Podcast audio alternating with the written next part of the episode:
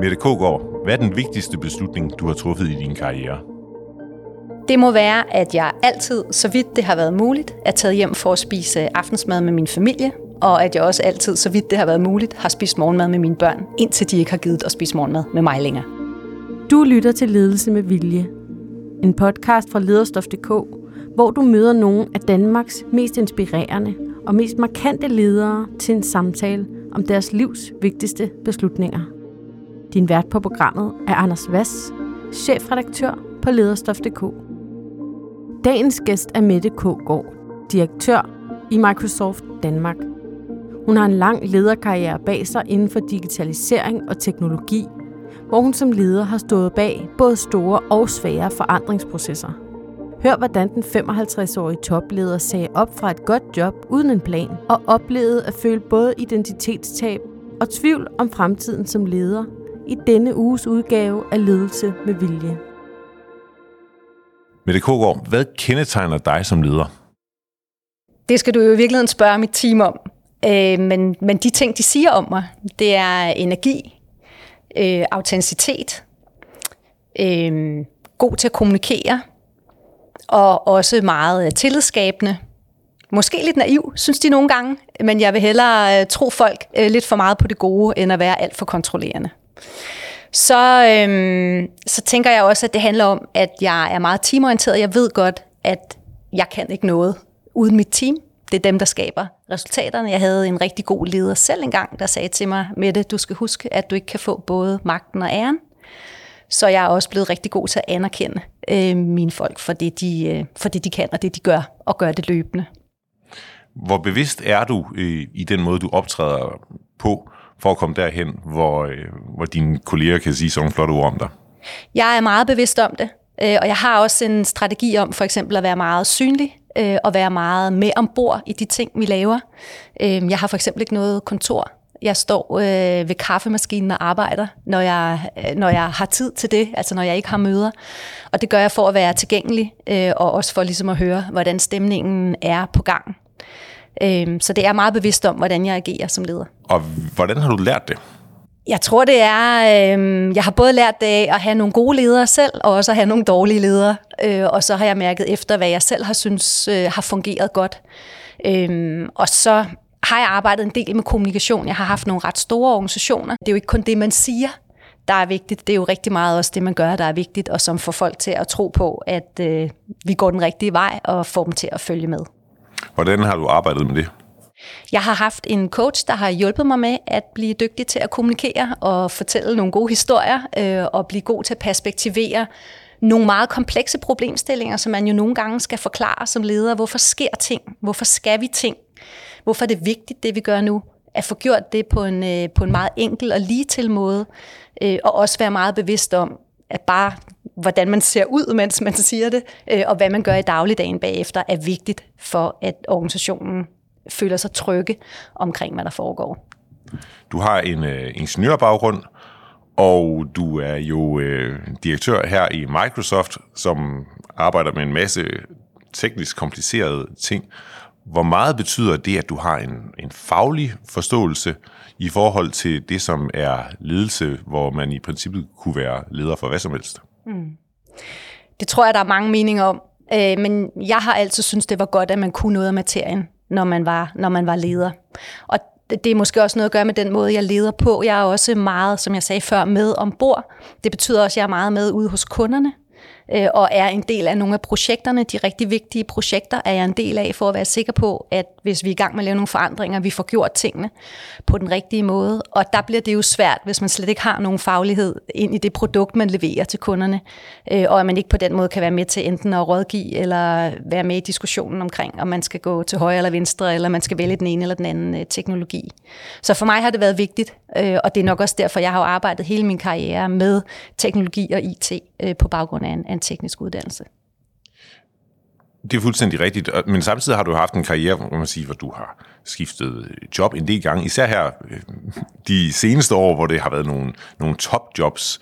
Når man skifter job øh, inden for det her felt, og selvom det er noget teknisk, så er det jo også noget meget forskelligt. Ja. Hvordan får man så øh, sat sig ind i det her nye at skulle kunne lede det? For mig starter det altid i markedet, og, og det er måske også derfor, det ikke har været så svært at skifte job nogle gange. Fordi det, Danmark er jo ikke et stort land, nogle gange er det de samme kunder, man møder, øh, måske med sådan et lidt forskelligt produkt. Men, men der, hvor, hvor altså forretnings Danmark er i dag, der handler det jo meget om data og digitalisering og forandring. Og, og det har været kendetegnende for alt, hvad jeg har lavet. Øh, så, så når det altid starter i markedet, og det, og, og det for mig, og det gør det, fordi ellers så kan man ikke forklare sin organisation, hvad det er, der er vigtigt, og hvor det er, man skal hen. Altså kundernes øh, grund til, at man gør noget, er jo sådan fuldstændig indiskutabel, og den kan alle læne sig ind i. Det bliver ikke sådan et eller andet med nogle tal, eller med det synes noget, fordi hun kommer et andet sted fra. Det, kunderne vil gerne, vi skal hjælpe kunderne med at komme herhen. Det, det bliver nemmere kommunikation og nemmere rejse. Så jeg tror, det er det, der har gjort, at det ikke har været så svært for mig. Det er selvfølgelig energifyldt at skifte job. Altså, det vil jeg jo ikke underkende. Men, men at det starter i markedet, det har, det har gjort det mere muligt. Nu er du jo øh, chef for rigtig mange, og det har du været igennem de sidste par, par jobs, du har fået. Hvornår var det, du fandt ud af, at øh, du ikke bare, som den ingeniør, du blev uddannet til, øh, selv skulle sidde og øh, gøre tingene og regne den ud, men at du skulle være leder? Jeg tror virkelig, han har flasket lidt op med det. det. Øh, det har været en del af mit drive også da jeg startede på, på universitetet, at jeg vidste godt, at jeg ville godt være med til at skabe noget på en eller anden måde. Og det er man jo som leder. Der er man jo med til at skabe noget. Man er med til at skabe organisationer, man er med til at skabe forandringer hos kunderne. Man er med til at bygge mennesker op. Det er jo sådan på, på mange lag, man er med til at skabe noget. Øh, og det har altid været et, et drive for mig. Jeg ved ikke, min mor var selvstændig, havde sin egen forretning. Øh, min far arbejdede i IBM og, og solgte kæmpe store computere. Så, så de var jo også nogle mennesker med noget drive. Så jeg tror, jeg har det har været med hele tiden.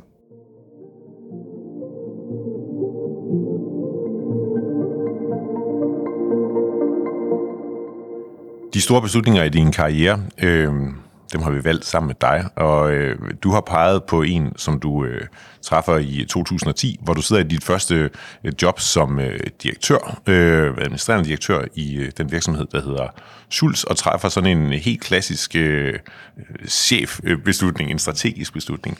Kan du fortælle, øh, hvad det er for en situation, og hvad beslutningen går ud på, og hvorfor det er så vigtigt for din karriere, at du træffer den?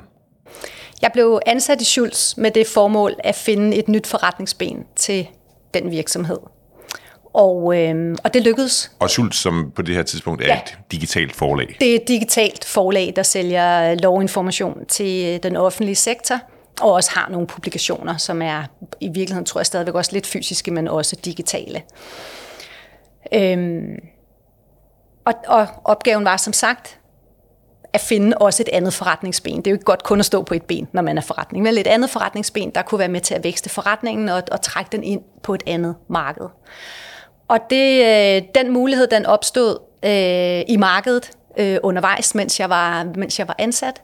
Og øh, sammen med teamet, igen, det var jo ikke kun min beslutning, lavede vi en forretningsplan på, at Schultz gik fra at være et, øh, en digital publisher til at blive en reel IT-virksomhed, der solgte sagsbehandling på det kommunale marked.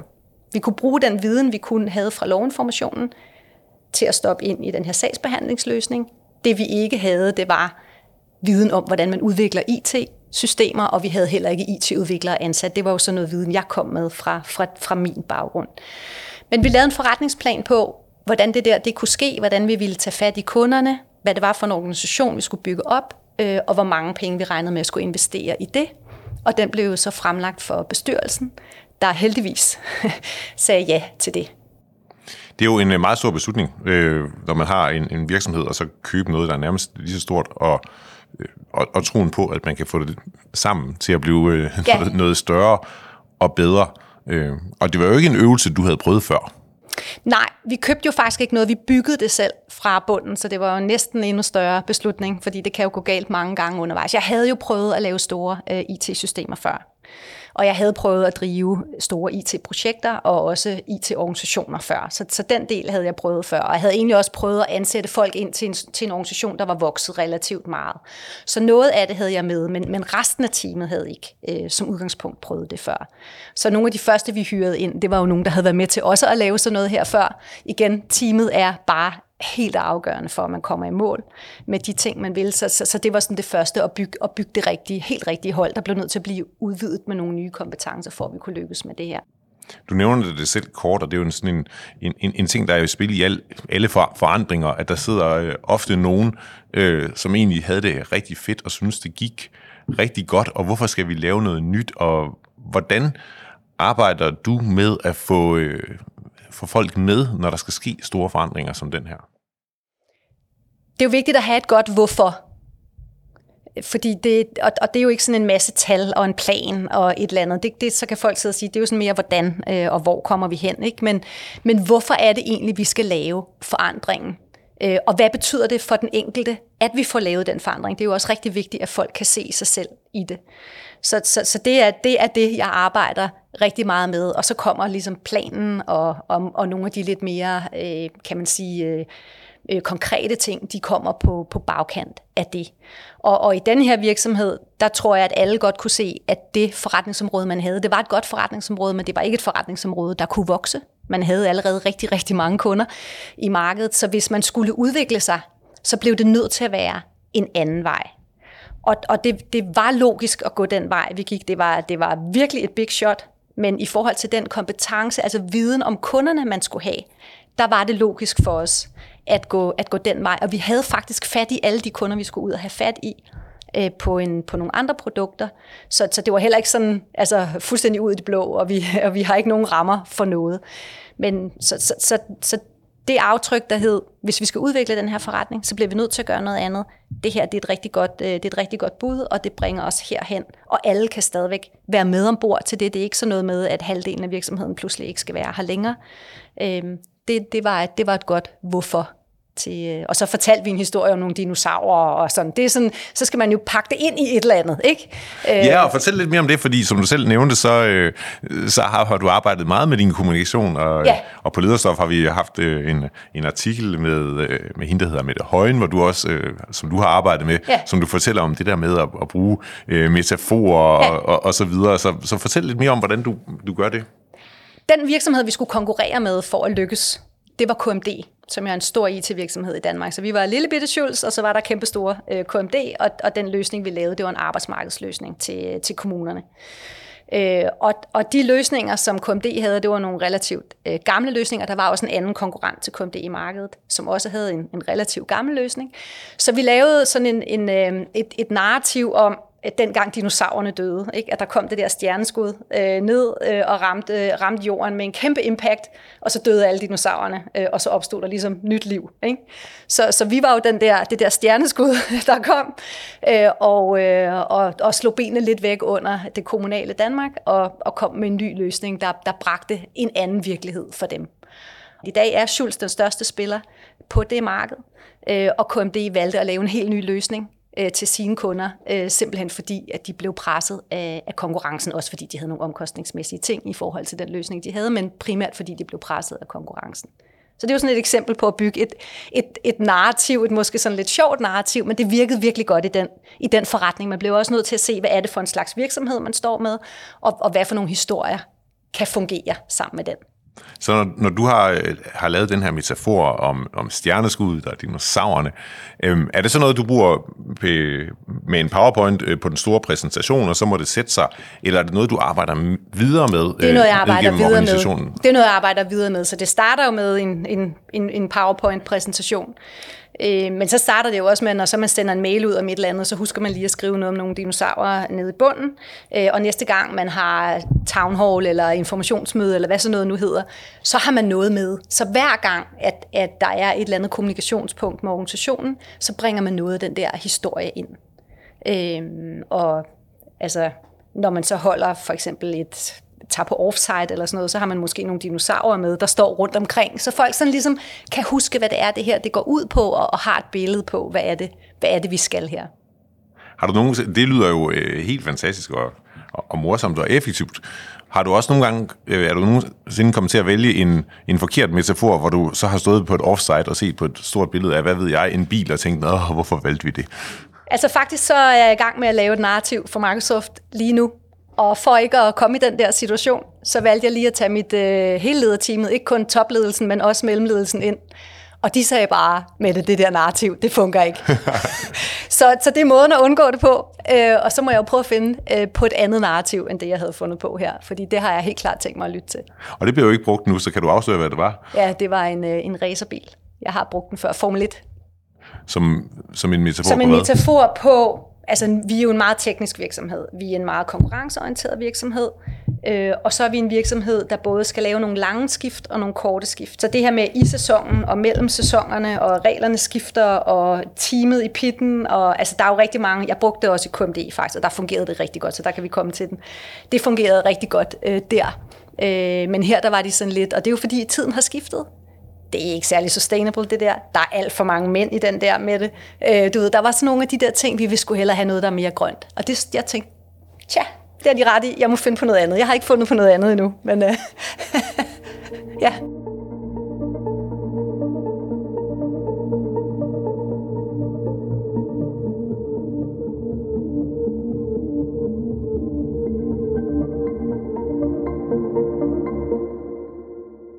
Nu nævner du selv øh, KMD, og det, øh, det er meget passende, for det er sådan øh, den, den næste store beslutning, vi skal, vi skal tale om, øh, at du stopper i Schultz, og så skifter du til KMD, som jo er den her øh, IT-gigant i Danmark. Øh, og øh, hvorfor vælger du at, at, at skifte, og, og hvad er det, du oplever i det skifte?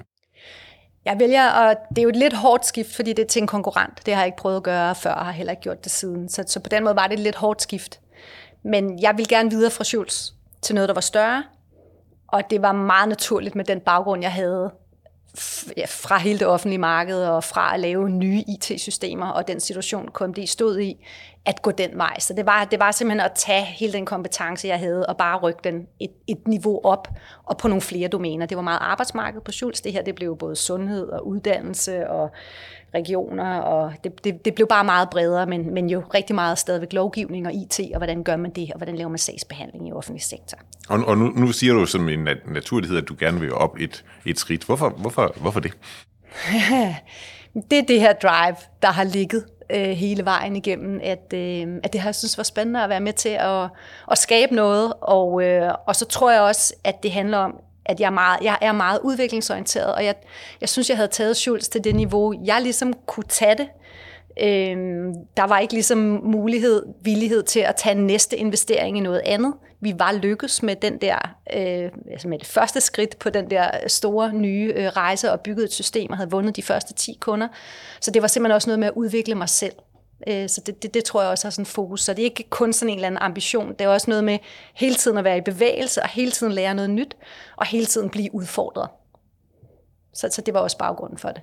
Og så kommer du til, til KMD, som jeg forestiller mig, selvom det er inden for, for, for samme branche, er noget helt andet. Du har været med til at bygge øh, Schultz op til den IT-virksomhed, den er blevet, og nu kommer du ind i en mastodont, hvor øh, altså alle mine fordomme siger, at øh, en, en, en hel del ting ikke er lige så nemme at, ja. at ændre på. Ja, også bare fordi det var jo ikke mig, der var den. Jeg, jeg blev en del af, af teamet, øh, hvor jeg jo havde haft øh, rigtig meget altså selvbestemmelse, kan man sige, i, i Schultz. Selvom jeg havde haft en bestyrelse, så var det der jo ikke øh, hver dag og sådan noget. Så det var jo en anden, en anden rolle. Øhm, så det var selvfølgelig anderledes, men det var jo også det, jeg, det var jo også det, jeg ledte efter. Øh, og jeg landede på et tidspunkt, hvor KMD havde en kapitalfond som ejer. Det er jo også et andet ejerskab end en fondsejet virksomhed, som det Schultz havde. Og dermed jo også et andet pres på at få leveret nogle, også på den korte bane, resultater. Det, det var en meget fin dynamik for mig. Det, kunne, det, det trængte jeg lidt til, kunne jeg godt mærke. Det var også meget fint, at der var, at der var det pace på det. Øh, men jeg landede i, en, i, en, i et job, hvor der var rigtig meget at gøre, øh, tror jeg godt, man kan sige. Der var øh, sat en masse investeringer i gang på nogle, på nogle nye store IT-projekter, der jo lignede det, jeg kom fra for Schultz. Fire af dem, jeg havde så haft et i Schultz. Men, men de var ligesom startet, man ville gerne et nyt sted hen, men man havde valgt at gøre alt, ligesom man plejede at gøre.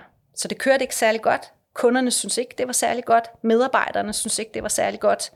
Øh, og de der investeringer, de begyndte at, du ved, røde, røde tal i projekterne og røde tal i forretningen, og ikke særlig tilfredse kunder og ikke særlig tilfredse medarbejdere. Så det var sådan et, det var, en, det var en hård landing, vil jeg sige. Så du kommer fra noget, der fungerede godt, og så kommer du ind i noget, der fungerer rigtig, rigtig dårligt. Hvordan angriber du den situation. Jeg tænker, det må være noget, man som andre ledere også vil kunne genkende lige pludselig ja. stå i en situation, hvor ja. det i virkeligheden virker lidt uoverskueligt, og, ja. og du har begrænsede muligheder i, satte du dit helt eget hold, her mm. kommer du ind til nogle mennesker, der er der i forvejen. Ja, men man kan jo altid sætte sit helt eget hold. Øh, så, så for at gentage, hvad jeg har sagt mange gange, så starter det med, at man kigger på det, på det hold, man har, og overvejer, om de er det rigtige til det skift, man godt ved, der faktisk skal ske her. Og for mig, der var den første sådan, konklusion på en, en meget hurtig analyse, sådan efter et par måneder, hvor jeg havde været ude og snakke med rigtig mange kunder, snakket med rigtig mange medarbejdere, havde været der lidt og havde fornemmet, altså, hvad er nogle af problemerne her? Det var, at vi, vi havde brug for at lave et skift, både den måde, vi anvendte teknologi på, og også i den måde, vi arbejdede på. Og så var det jo at kigge på holdet og sige, hvem kan trække det skift sammen med mig? Hvem tror jeg på kan være med til at lave? For det var en kæmpe forandring. Der var jo altså det var næsten 1000 mennesker, vi skulle have igennem øh, på en anden måde. Øh, så, så, så hvem tror jeg på kan være med til at gøre det? Øh, både hvem vil synes, det er sjovt, øh, hvem har kompetencen, og hvad for et team tror jeg på kan arbejde sammen omkring det. Så det handlede om at sætte det rigtige team allerførst, og så øh, begynde at lave de forandringer, der skulle til. Og nu må du gerne være lidt mere konkret sådan i forhold til, øh, du siger, så gælder det om at finde øh, ud af, hvem der, der kan det. Hvordan gør man det i, i praksis? Er det sådan en kop kaffe, og mm, kan jeg lige lide dig, eller Nej, øh, se lige, på din uddannelsesbaggrund? Nej, det, det, er jo, det er jo det. Altså, så så hvad, hvad er egentlig måden at finde ud af, hvem der kan være med, og hvem der ikke kan være med? For mig er der to ting, der er afgørende. Den ene, det er, at jeg kigger på, hvad det er, folks kompetenceprofil er ind til der, hvor de er nu. Hvad har de prøvet, og hvad har de lavet indtil nu, og hvad de lykkes med? Det er den ene ting. Den anden ting, det er, og jeg plejer sådan at kalde det øh, lys i øjnene og ild i røven.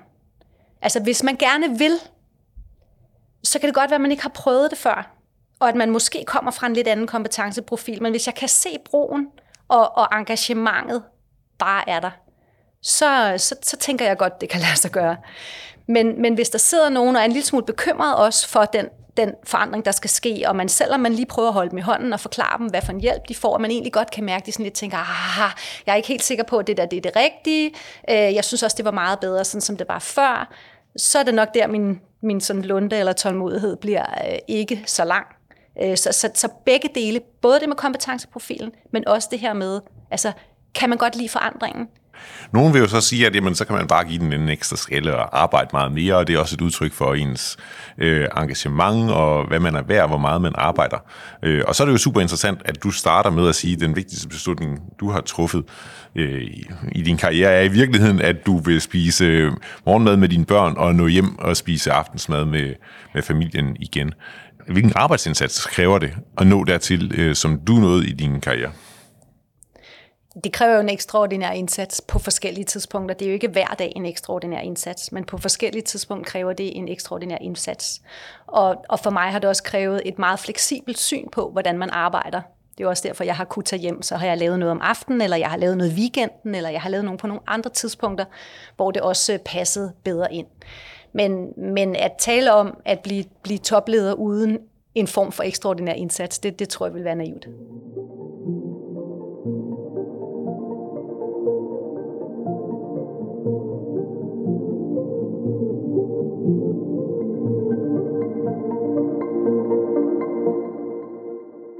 Her i Ledelse med Vilje beder vi altid vores hovedpersoner om at tage en genstand med. Noget, der fortæller noget om, hvem de er som person, og måske endda som leder. Hvad har du valgt? Jeg har valgt at tage sådan en, øh, en dummy, hedder den, med, øh, som er en, jeg bruger med min hund, øh, når jeg går med den. Og, øh, og jeg vi fik sådan du må lige beskrive den, fordi ja, jeg sidder og ser den og tænker, hvad, det hvad, sådan hvad en er det rispose, lidt en aflang rispose, og så er der sådan en, øh, en snor i, som gør, at man kan kaste den ret langt. Øh, og, øh, og noget af det, der har været vigtigt for mig som leder, det har også været at have åndehuller, og det er måske også derfor, jeg har valgt det her med at sørge for at komme hjem og være der om morgenen.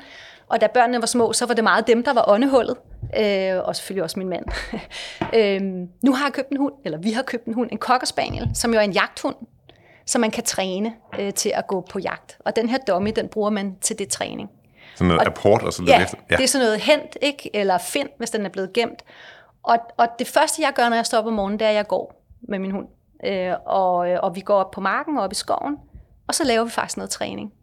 Og, og der er jo en lille smule ledelse det, kan man sige. Men det er jo noget helt andet. Altså, så det, jeg, jeg er også meget, meget glad for naturen, og et meget aktivt menneske også, når jeg har, når jeg har fri.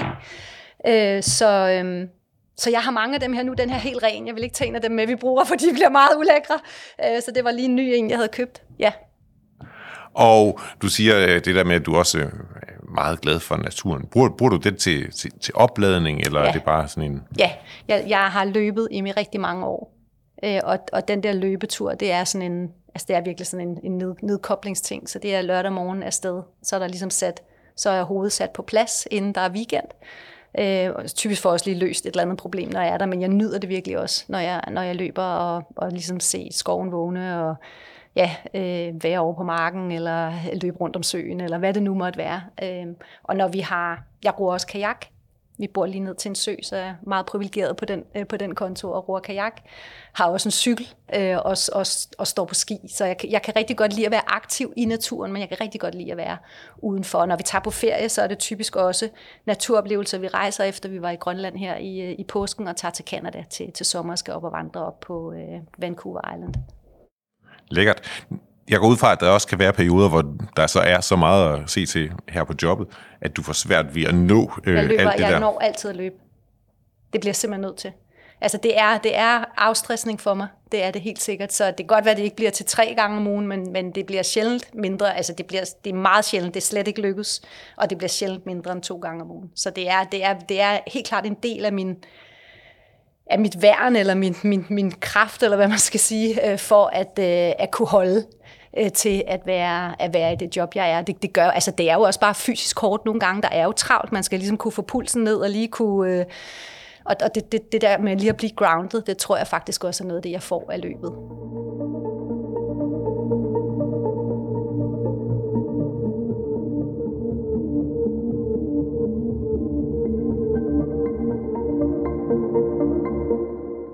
Tilbage til de store beslutninger. Øhm, før talte vi om, da du øh, kom til KMD. Vi skal også tale om, da du så forlader KMD. Ja.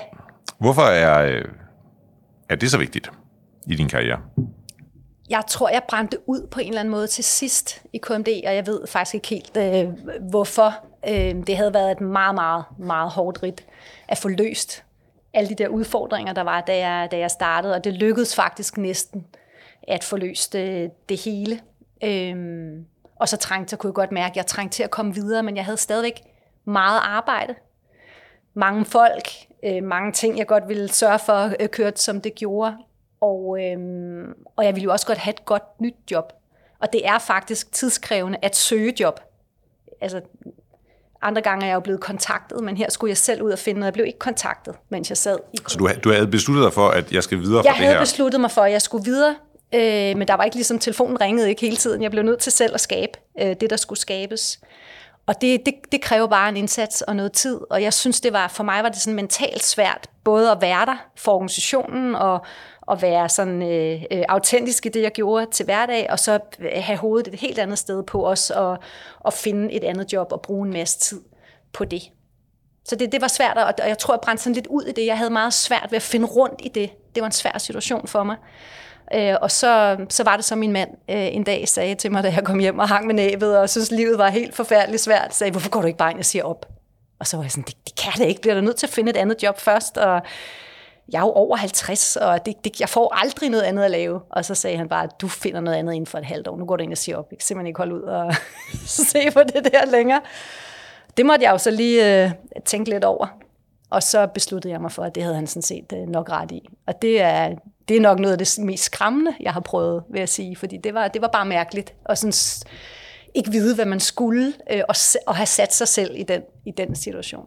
Er det et spørgsmål om sådan en, en personlig øh, øh, usikkerhed, at åh oh shit, øh, det, det er mig, der øh, tjener flest penge herhjemme, og kan vi klare os uden? Eller er det mere sådan noget, øh, når du siger, at, at, der er dit job i virkeligheden, der smelter sammen, så det er noget med identiteten at sige op som den, jeg er? Det er jo en kombination af, af de to. Så det er selvfølgelig det her med, øh, jamen tænk nu, hvis man ikke finder noget andet, og hvor længe kan vi egentlig overhovedet køre med, med de penge, vi har, og den slags. Øhm, og jo også, altså jeg kan jo godt lide at gå på arbejde. Øh, så også det der med, altså, jamen tænk nu, hvis jeg ikke finder noget andet, jeg bliver glad for, eller tænk nu, hvis der går alt for lang tid, eller tænk nu, hvis der ikke er nogen, der vil have mig.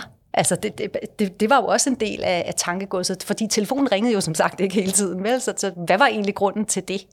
Så der var mange ting, der får igennem øh, mit hoved, og det var både en, øh, en, en lettelse øh, at træffe beslutningen og, og, og få sagt pænt farvel, men også øh, virkelig skræmmende. Og så siger du op, ud af det blå, har din mm. chef eller direktøren sikkert tænkt, og står i den situation, og, og bruger du den til noget særligt, det er at have den der frihed, øh, så relativt sent, jo ikke fordi du er gammel, men, men relativt sent i din karriere, at stå og virkelig med en, med en helt åben verden. Jeg kunne virkelig godt tænke mig at sige, at så rejste jeg lige jorden rundt og gjorde et eller andet andet. Jeg var bare, jeg skal bare få mig et nyt job. så jeg var meget struktureret på, øh, hvad er det, det rigtige nye job er. Øh, hvem skal jeg ud og tale med for at få det til at ske?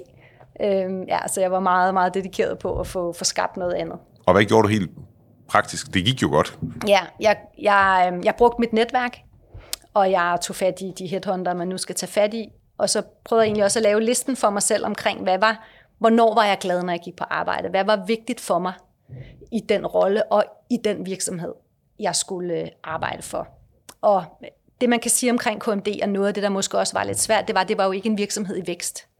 Så selvom jeg lavede en kæmpe, i virkeligheden, udviklingsopgave, så var det hele tiden med sådan et, og så skulle der spares, og så skulle der spares, og så skulle der spares. Altså det var, det var, det var en meget svær dynamik, så jeg var meget sådan, jeg skal ind i noget, der vokser. det var ret vigtigt for mig, det kunne jeg bare mærke, at det, at det trængte jeg til.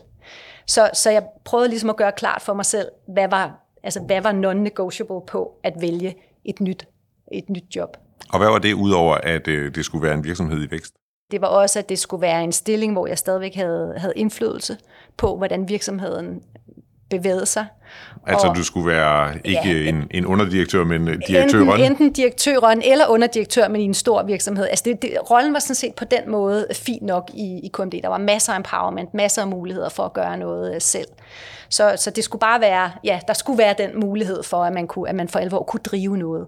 Og så at der skulle ske nogle forandringer. Altså, du kan jo også høre, det er jo det, jeg har talt ind i, at det, det er vigtigt for mig, at man, at man skal være med til at skabe noget andet. Jeg er ikke god til business as usual. Jeg er klart bedst til, at der skal ske en eller anden forandring. Og hvad skete der så? Jamen, så, øhm, så begyndte telefonen jo faktisk at ringe.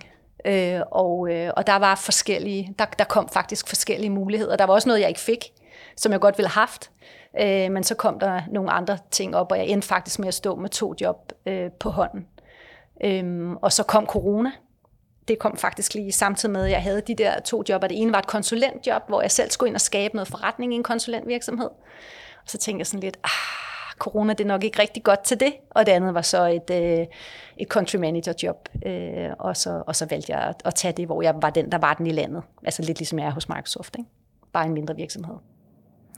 Men, øh, men dog som, øh, som direktør, og, øh, og du er der så faktisk ikke specielt længe. Nej. Og skifter videre til, til Deloitte, hvor du bliver øh, managing partner. Øh, hvor du så er halvandet år, inden du nu skifter her til, ja. til, til Microsoft. Øh, jeg vil sige, at det, det ligner jo sådan et, et, et CV fra en, som skifter lidt for meget. Ja. Det, Hvad er dine tanker om det? Det havde jeg mange tanker om. Øhm, og, og, og jeg tror også, min mand han sagde, jeg synes, du topper lidt sent, skat. øh, men, men det, der i virkeligheden skete, det var, at det andet job, jeg havde lidt på hånden, øh, da jeg sagde ja til Concha, det var et job i Deloitte. Og, og de kontaktede mig så, mens jeg var hos Concha, og sagde, nu har vi sådan et helt rigtigt job til dig. Det var jo ikke et lederjob i Deloitte, det første, jeg kunne være taget ind i. Det var et almindeligt partnerjob. Nu fik jeg pludselig et job i, i, i den danske direktion i Deloitte. Øhm, så jeg havde jo ligesom været omkring, at jeg rigtig godt kunne tænke mig at arbejde for dem. Det er den ene ting. Den anden ting var, at nu snakkede vi om det her med at være en del af produktet. Og det, der faktisk viste sig lidt for mig i Concha, det var, at det var så tilpas teknisk, at jeg ikke var en del af produktet. Og det var jo ikke en kæmpe stor virksomhed. Det var jo teknologi, men det var, det var meget infrastruktur og meget sådan hardware på infrastruktur, og det er ikke min kernekompetence. Jeg er mere, jeg er mere software og, øh, og, og forskellige former for digital transformation. Så jeg havde også en lille smule svært ved at bruge mig selv. Altså, jeg var super glad for at være der. Fantastisk virksomhed. Øh, virkelig dygtige medarbejdere. Men jeg var ikke sådan, jeg klikkede ikke bare lige ind. Så, så da Deloitte så ringede og sagde, at de havde den her mulighed, så tænkte jeg, okay, altså man kan godt, en gang kan man godt, tænkte jeg så. Øhm, og, øh, og, og hjalp jo også øh, Concha med at finde ny. Altså, der sad, en, der sad faktisk en, en gut i organisationen, der var rigtig, rigtig dygtig, og det var ham, der fik den, og han gør det fantastisk i dag. Så det var, ikke, det var heller ikke svært for dem at jeg trådte ud. Det var også ret vigtigt for mig, at jeg ikke efterlod dem i et eller andet problem, øh, fordi de havde taget mig ind, og så, og så smuttede jeg så hurtigt igen. Så det var en vigtig del af ligningen også.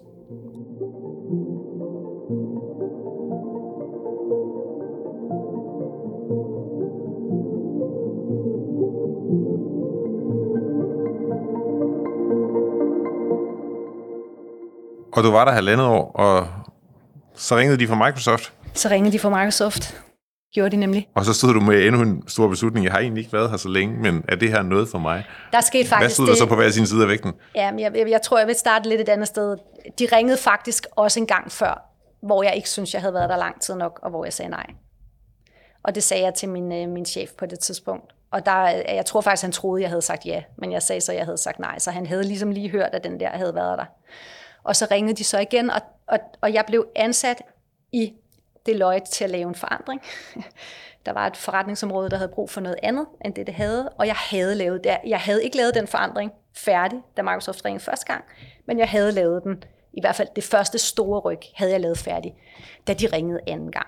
Så igen tilbage til det her med, at jeg efterlod ikke landet uforløst på stranden, ved at tænke, okay, det der, det, det bliver så nok alligevel nødt til at, øh, at kigge ind i. Så, så det var sådan den ene, den ene ting, der var, der var rigtig vigtigt.